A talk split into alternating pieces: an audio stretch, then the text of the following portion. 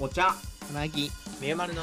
水切りラジオ。ラジはい水切りラジオ第52回です。パーソナリティのお茶と。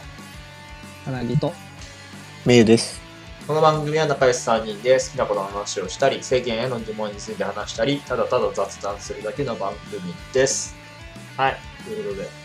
えーっと50 52回っていうまた数字の話52回ってなるとあれなんですね、その一般的な1年間のまあ大体ラジオとかのその毎週やるコンテンツって大体1年で52回分くらいになるらしいので、まあ、毎週ちゃんとやってたらようやく1年、じゃあ1年で終わってた回数分。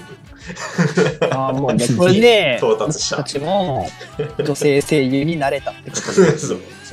長長寿番組の中の実質女性声優ありがとうございます。あまあってい。うりがとうござい。感じでますはいはい。まあ、9月スタートだから、今1年と4ヶ月、5ヶ月ぐらい。1年半ちょっと行ってないぐらい。やってんね。マジで。期間にすると、割とやったね。うまあ、んまあ、なんか履歴書書けるね、自主ラジオ、YouTuber。うん、うわいや。終わったわ嫌とか言っちゃった。し。言いたくね口が滑った。ああ、まあね、なんか、前々回のちょっとメイトのね、えー後半戦の方で、ちょっと今後の展望みたいな話を、えーしてね、まあ、うん。細々とこれからもやっていこうと思ってるので、えーまあね、まあ頑張っていきますよということで、はい。今この話をしてる段階で、まだサンイさんはその後半戦聞いてないから、何のことか分かってない。あのね、そう、展望があるんだ。聞いた上で全否定されるかもしれない。次これから先。次の放送だよね。俺、俺抜けるわ。全然展望じゃなくて、僕の悪口だった可能性もまだあるから。そうそう。悪口からった可能性もあるからあ。僕が聞いて3クビにするかっていう。そうそうそう。はい。ということで、えーっと、今回のトピックスは、えー羽ばたく街のマシン王からスタートです。えーそれでは今週も始めていきましょう。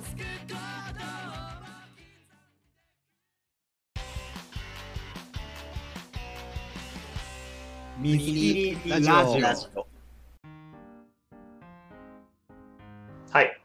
ということで、じゃあ、メイはいえっ、と、まあ、これは、あの、50.5回を聞いてくれた人はね、あの、わかると思うんだけど、あの、とあるね、イマジナリーっていうファッション雑誌からの、えーまあ、引用でして、えっ、と、まあ、あんまり、まあ、内容もね、あんまり、こう、ネタバレに、まあ、ちょっとはなっちゃうんだけど、ならないように、まあ、気をつけはするんだけど、あの、とあるね、あの、ロリータファッションをえーやっている方と編集長2人の、えー対談がね、その、あの、ファッション雑誌の中に載ってて、あの、まあ、それを読んで、あ、面白いなと思ったのが、ロリータファッションをね、あの、やってる方っていうのが、まあ、その、普通にロリータをやってるんだけど、ドールフェイスみたいなものをこう顔につけてるんですよね。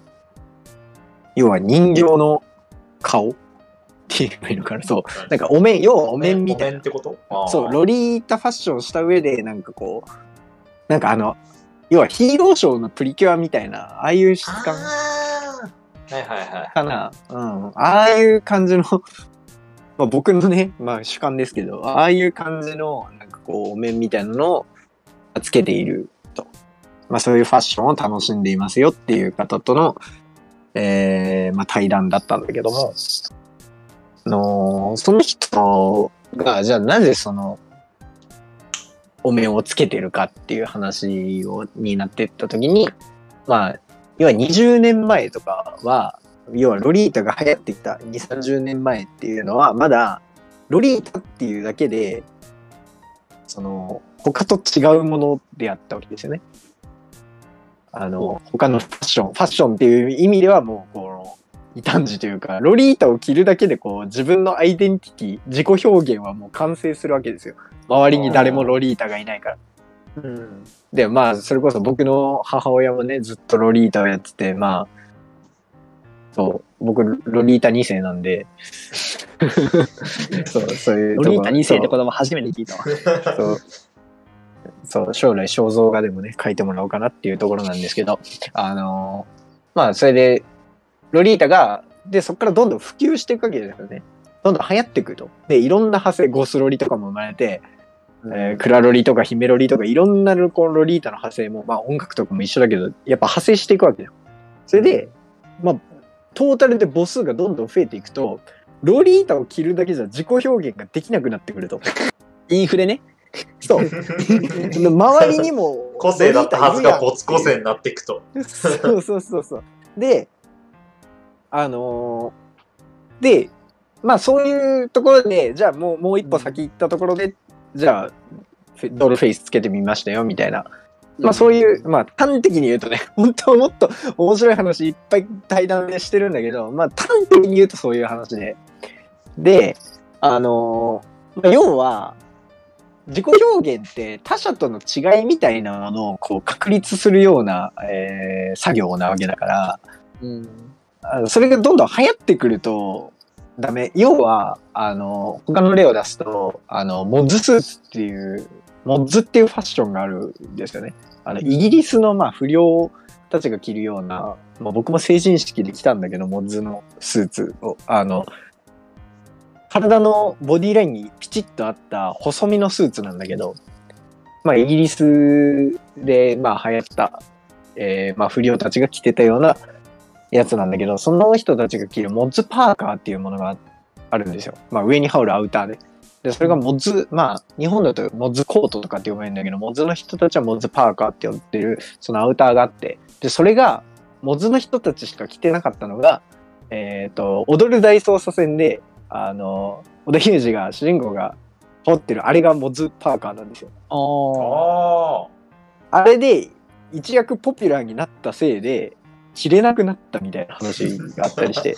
あ。あそう。なんかそのアイデンティティを主張できるもものではなくなっちゃったんだよね。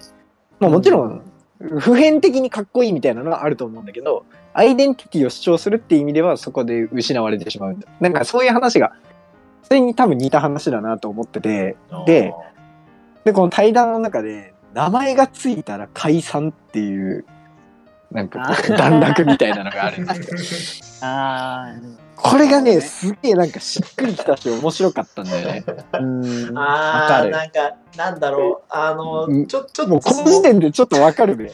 あのわかる尖った言い方をすると、なんか、あの、あれでしょ、別に、マイナーなバンドを流行った瞬間に嫌いになるみたいな、なんか、嫌いとまで言うまあ、あれはね、なんかその、いろんなね、こう、大人の事情があったりするからね、本当に、本当に変わってな なんだろう、うん。なまあなんかわからんあの、うう個人名出すのはあるかもしれないけど、あのリサがめちゃくちゃ流行ったせいで、子さんファンがあのリサファンですって言いづらくなったみたいな。まあそうだよね。ちょちょっと違うかもしれないけどね、それは。うんだからリサファンっていうだけで自己表現の一部になっていたのが、リサファンなんてみんなそうじゃんっていう風になっちゃったら、どこ自己表。現としての役割はそう失われちゃうみたいな、うんまあ全部同じようなそう話なんだけど、で、ここでその名前がついたら終わりっていう話の中で、あの、バズり貧乏、鍵垢富豪っていうこう造語みたいなのが出てきたで、これがすごい面白かったなって思ったのが、要は、どんなにそう他者と違う自己表現をしてる人でも、SNS に上がっちゃったら一気に名前がついちゃうと。うん。ほ要は消費のスピードがすげえ速い。ポピュラーになっていくスピードがすごい速い。要は昔のロリータが、今ではポピュラーだけど、それに2、30年かかってるわけじゃん。なのに SNS で一発バズったらもう今いっちゃうと。そのポピュラーになっちゃうと。あ要はその、こするっていう表現があるけど、それのなんかこう、すり減りスピードが無限にめ超速くなるめちゃくちゃ速い。うん。だから、その自分の、要はアイデンティティを確立したい人たちは、鍵垢に眠っているんではないかっていう話にななるほど、ね。要は。バズってしまうと自分のアイデンティティが言う。要はバズり貧乏。だからこそ、鍵垢に眠って自分のアイデンティティを守り続けるっていう。でこれって、まあ、あこれはまあ仮説に過ぎないというか、まあそんなに確かな話ではない、ちょっと面白いなっていう仮説なんだけど、要はこれをデザイナー視点でこう、対談してるから、えーデザイナー視点で考えると、要はデザイナーって世に出していく仕事なのに、うん。それがこう、消費のスピードがどんどんどんどん SNS とかによってこう、速くなっていっちゃってるから、その、みんな、その自分のアイデンティティとか自己表現っていうものを確立したい人たちがふ鍵垢に眠ることによって、要はデザイナーがあんま出てこなくなるんじゃないかみたいな。うん。まあ、なるんじゃないかもそうだし、なってるんじゃないかっていう話があって。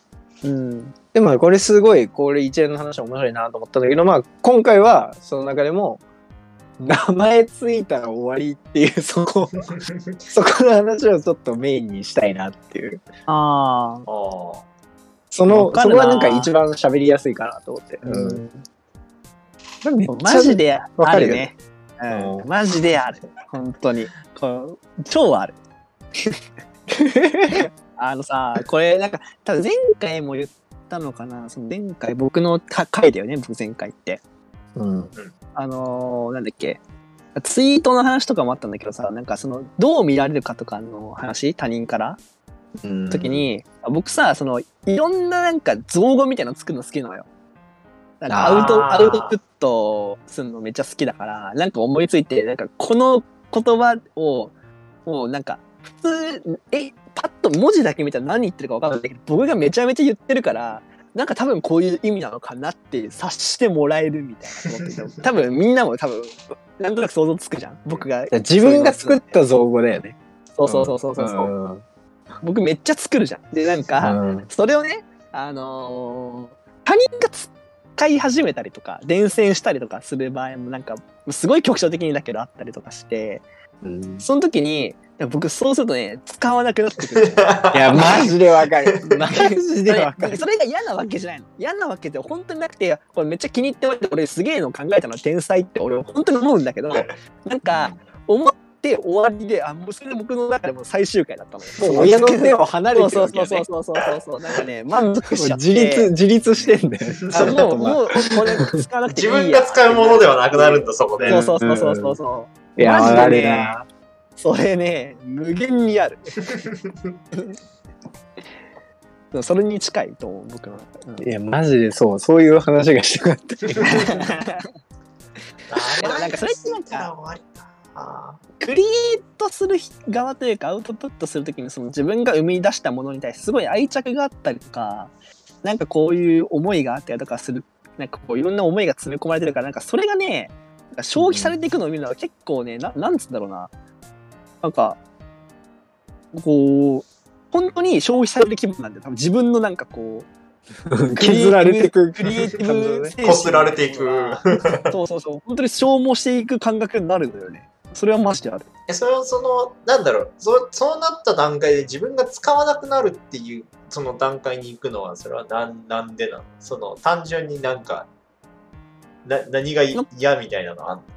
なんかそれをなんかその消耗になんかこう拍車をかける感じがするの。僕もそのなんか流行ってる言葉をなんかある種言葉ってさもう投げた瞬間にさ言葉が持つ意味って別に僕僕じゃなくなるじゃない。その僕から発した言葉じゃなくてなんていうのかな大衆がどう認識するか。そうそうそうそうだから、うん流行り言葉を使っている俺っていうものになっちゃうもうなんか僕が編み出した言葉じゃなくてその流行り言葉を使ってる俺っていうその言葉ありきの俺になっちゃうからそのなんだろう一緒にその流行り言葉を消費してるあの多数と同じになるというか言ったことわかるかな、うん僕が結局、従属関係がひっくり返るんで。そう仮に僕がそれを言葉を作ったとしてもね作ったとしても。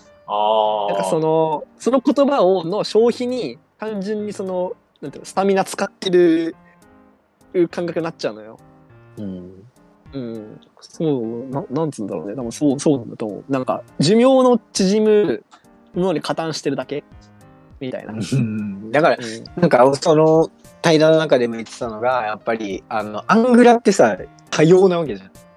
やっぱり、売れるものとかって大体こう、ちょっと、売れるものとか、そういう、なんだろう、メジャーなものよりも、やっぱりアングラの方が多様じゃん。これはもうまあなんか何かしらその統一感というまあエッセ売れるエッセンスみたいなどこかしらに入ってたりはするよね。そう、でもやっぱさ、こう木が根を張るように、下に行けば行くほど多様になっていくんだけど、それがバズっちゃうことでアングルが全部均質化されてしまう。それによってアイデンティティを失うっていう。それこそなんかバズるのって、あのーなんだろうな。自分、自分用じゃちょっと無理というか、その他人用みたいなのはちょっと一瞬カスタマイズみたいなの入れないと、なんかこう、いけない気がしていて、なんかその時点で。じゃあそれはもう奪われちゃうからってことでしょ？そうそうそうそうそう。だからその、うんバズり要素みたいなのってけ結局その、たあのーオールマイティーな要素を付け加えるというか、誰が見てもそれが伝わるようにしなきゃいけない、要は格好書きみたいな感じと同じで、誰が見ても分かる文章で、誰が見ても分かるやり方じゃないとダメっていうのがあったりするから、なんかそういう意味で、うん、なんつうんだろうな、その、自分から言ったら本当に個人にしか使えない分け上がったものを加工しなきゃバズらないっていう意味では、なんか、うん、その、なんだろうね、そのエネルギーとか、その作品、ある種そのアイデンティティみたいなものを加工しなきゃいけないっていうのは多分結構嫌なんだろうと思うんだよね。なんかこうんう、人、うん、他人用に。それはあると思う、僕も。そうね。だからここで言った、その名前がついたら終わりっていうその観点でいくと、うん、要は名前がつくっていうことは、くくられるわけだよね。うん、で、それくくられるってことは、要は他にもその名前に属する人たちがいて、その人たちと同じものとして扱われちゃうわけじゃん。要はロリータでくくられると、姫ロリは姫、姫ロリは姫ロリが好きでみんなやってて、ゴスロリはゴスロリが好きでやってて、クラロリはクラロリが好きでみんなやってるから、その、双方は、いや、ああの人たちとは違う。私はこうだけど、似てる、何も知らん人から見たら似てるかもしれないけど、全然違うんだよっていうふうに思われてるかもしれないけど、ロリータでくくられた瞬間に同じものとしてこうくくられてしまうみたいな。まあそのくくりはしょうがないよ。そんな。そう、だから、だから、あの、こう、あの、この対談の中で言う言うと、あの、い、どんな、いいかに名前を付けられないようにしていくかっていう葛藤みたいなね。だから、それ、僕たちで言うと、それこそ、なんか僕がよく感じるのは、アニメオタクと声優オタクって違うなっうんていう自覚っていうか、僕はあるんだけど、でもやっぱり世間的にはくくられてるまあね。気がしない。うん。そういうところでなんか、うん、やっぱ同じようなことを感じるなっていうふうに思うね。まあ、そうね、オタクで基本的には一括りだろうからね。あその、なんだろう、ここの声優のアーティストをかけてて、その辺のなんかライン引きがめちゃくちゃ曖昧だなって思うのは、その、アイドル系のライブに行く人と、かと、あの、うん結構ごっちゃになってるなっていう印象はあるよね。どちらかその、なんだろう。AKB グループとかもあるだろうし、その地下アイドル系とか、まあそういうのに近い、行ってる人もいるから、だとは思うんだけど、その辺ってやっぱ、一応、その、声優アーティストに行ってる身からすると、ちょっと文化的な違いみたいなのは感じるけど、肌感では感じてるけど、多分周りから見たら全部一緒なんだろうなっていうのは感じてるよね。うん。でもまあそういうさ、なんか、この、まあ名前でくぐるっていうのこう、その声優とかそういうので言ったらまあ、ぶっちゃけしょうがないじゃん。なんか、そんな、まあ傍から見たらわかんないっていうのがもう全てのこう、その、根拠だからさ。そうなんだけど、やっぱ自分のアイデンティティっていう部分では、やっぱりいかに相手との差を表現していくかっていう要素もやっぱあるから、あの、名前を付けられたくないっていう。やっぱ音楽とかもやっぱそうやね。ファッションに限らず。今聞いてて、うん。個人的な感じなのかなと思うんだけど、その結構どちらかというと、そのクリエイティブ寄りな感想というか、まあ、何かしら生み出してる人側がそういうふうに思うっていう感じなのかなって感じで、俺、そのさっきみゆが言ってた、そのそういうことなんかあるって言われたときに、さいさんがパッとか、俺自分でその造語じゃないけど、こういう単語作って、ってっていう話が出てたけど、俺そういうなんか、あるかなって思った時に、言葉っていう点で言うと、俺どちらかというとパクリの方が多いわけで、何かしらこう、なんか他人が言ってたやつで語感がいいものを、えーよく使うようになったりとかで、あんま自分でその言葉を作ってみたいなとかがなくて、うん、っていうので、うん。どちらかというとその、なんだろう、消費する側いわゆる。うん。だからうん。なんかあんまその、なんだろう、その、名前を付けたら終わりっていう感覚はわかるけど、なんか自分が、なんなんだろう、名前がついたから、あ自分が創作物に対して名前がついてしまったから自分が追っかけるのやめるみたいな、そういうのは、あんまなんか感覚としてなかったなっていう感じかな。あー。ううん、でもざそれこそ雑誌の中でその態度の中で言ってたのはなんかもう小さな天国をこう形成する。まあ要はこれって多分鍵垢のそのコミュニティとかそういう閉鎖されたコミュニティみたいなそういうことを指すんだと思うんだけどでそこへ行くための箱舟っていうもので表現されててあのその雑誌の中で表現されてた言い方で言うと松田さんは、えー箱舟をこう渡される側の人んうん。もしそこに行くとしたら。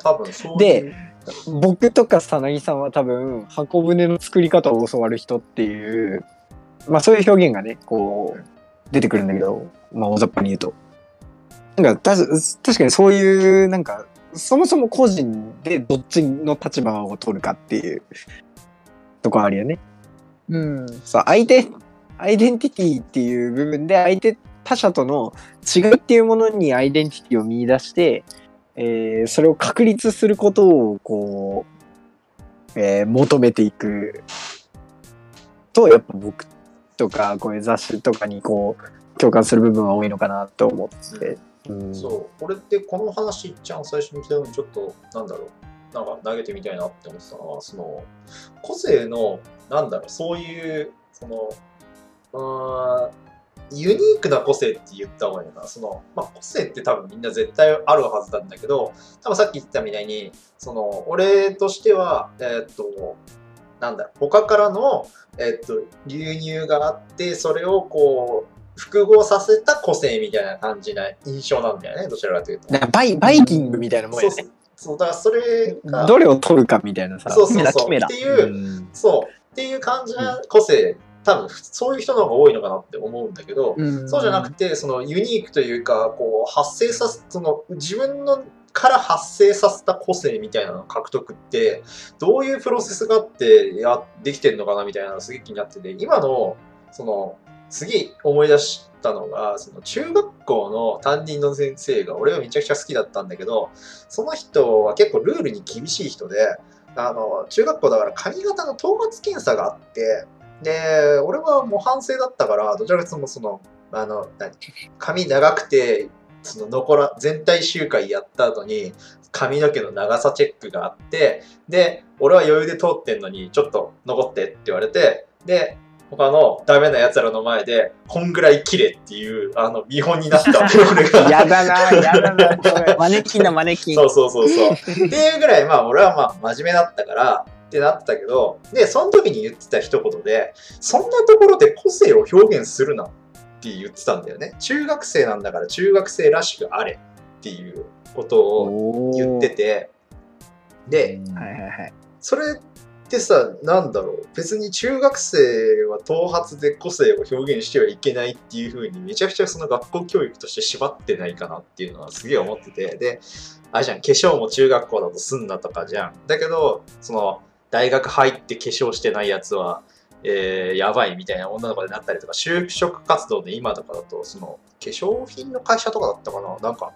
あの、ユニークなメイクをしてきてくださいみたいな、メイク採用する会社とかも出てきてて、っていうので、その個性を見るみたいなのが流行ってきている中で、いまだに多分そういう小中高ぐらいまでかな、学校教育の中では、その没個性というか、いわゆる、えっと、なんだろう、まあ俺がマネキンみたいに立たされたみたいな、その要は、模範生のマネキンみたいなのを量産しようとしてるわけじゃん。その中で、そういうことがあったから多分このバイキング的な俺みたいなその複合個性というかまあいろいろなところから性になりそうなものをピックアップしていて自分を構成するみたいな多分できつつあるんだろうなって思うんだけどそのそういう抑圧の中でいかにしてそれを作り上げるかみたいなのはちょっとうん。どこで変わるんだろうみたいなのあるやん。ああ、でもそれこそ僕聞いた瞬間にそれはもうレジスタンスというか反発力でしかないと思うんだよね。その、それに対する反発力が多分糧になる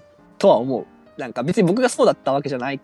そ必ずしもそうだったわけじゃないけど、なんかそういうところにない？なんかその、いやそんなことで縛られてたまるかみたいな、そういう反発心は、から生まれることはあると思なるほどよ。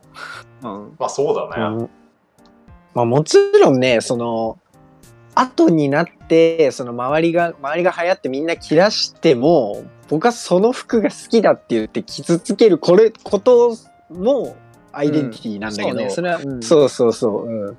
だからその、でも、その、なんだろうな、その、変化じゃなくて進化っていう多分感じがすするんだよな。この、この例、あの、ロリータの例でいくとね。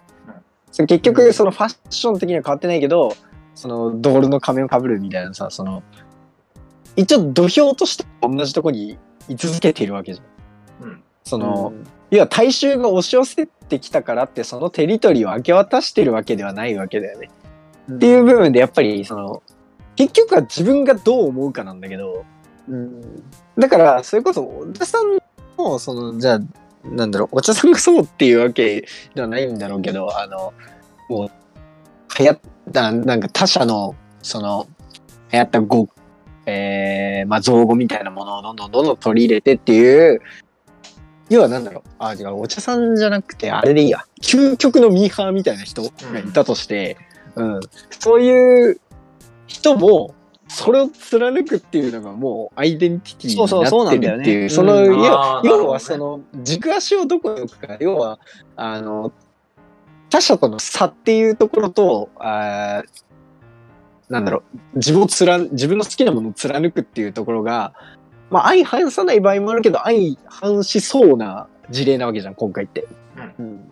うん、そのぶつかっちゃいそうな事例の中でじゃあ自分が、えーどっちに軸足を踏むかとかどこにポジショニングするかっていうところの理由がめちゃくちゃ大事なのかなっていううん。どっちに触れたとしてもね、うん結局はなんか一貫してないやつが一番出せんじゃね？みたいな話になっていくのかなっていう。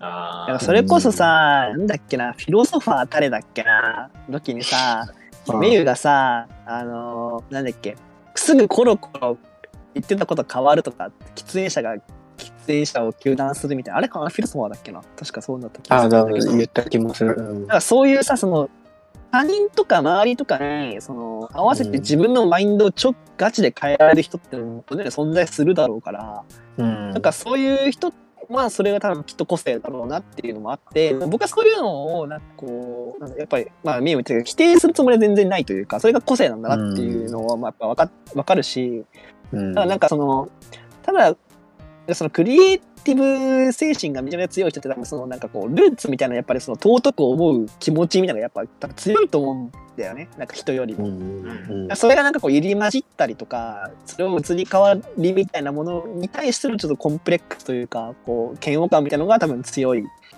のかなっていうのはあるね。うん、うんだから僕のなんかこう好きなバンドとかがなんかバズったりとかなんか新しい人がめちゃめちゃ入って急に入ってくるとかっていうのをなんか経験してる時にいやーとかって思ってた時期もあったけどでもなんかそれがなんかこう新規参入してるとかあ新しくその取り入れた取り入れることによって気持ちよさを感じる人もきっといるんだろうなっていうところでなん。かこうんう折り合いつけた時もあったからなんかそうねうんなんかそういううんなんかどっちがいいとか悪いとかもまあもちろんないんだけどなんかそのその違いかなっていうその作品に対する思い思いのなんかこうこう強さじゃないなんかその見方？その作品に対する感情移入の仕方が違うのかなっていう感じはするね。うん、そうね。うんうんはい。はい。はい。あ、大丈夫？いや、で大丈夫、大丈夫。はい。ということで、えー今回はお時間なので、この辺で、えーありがとうございました。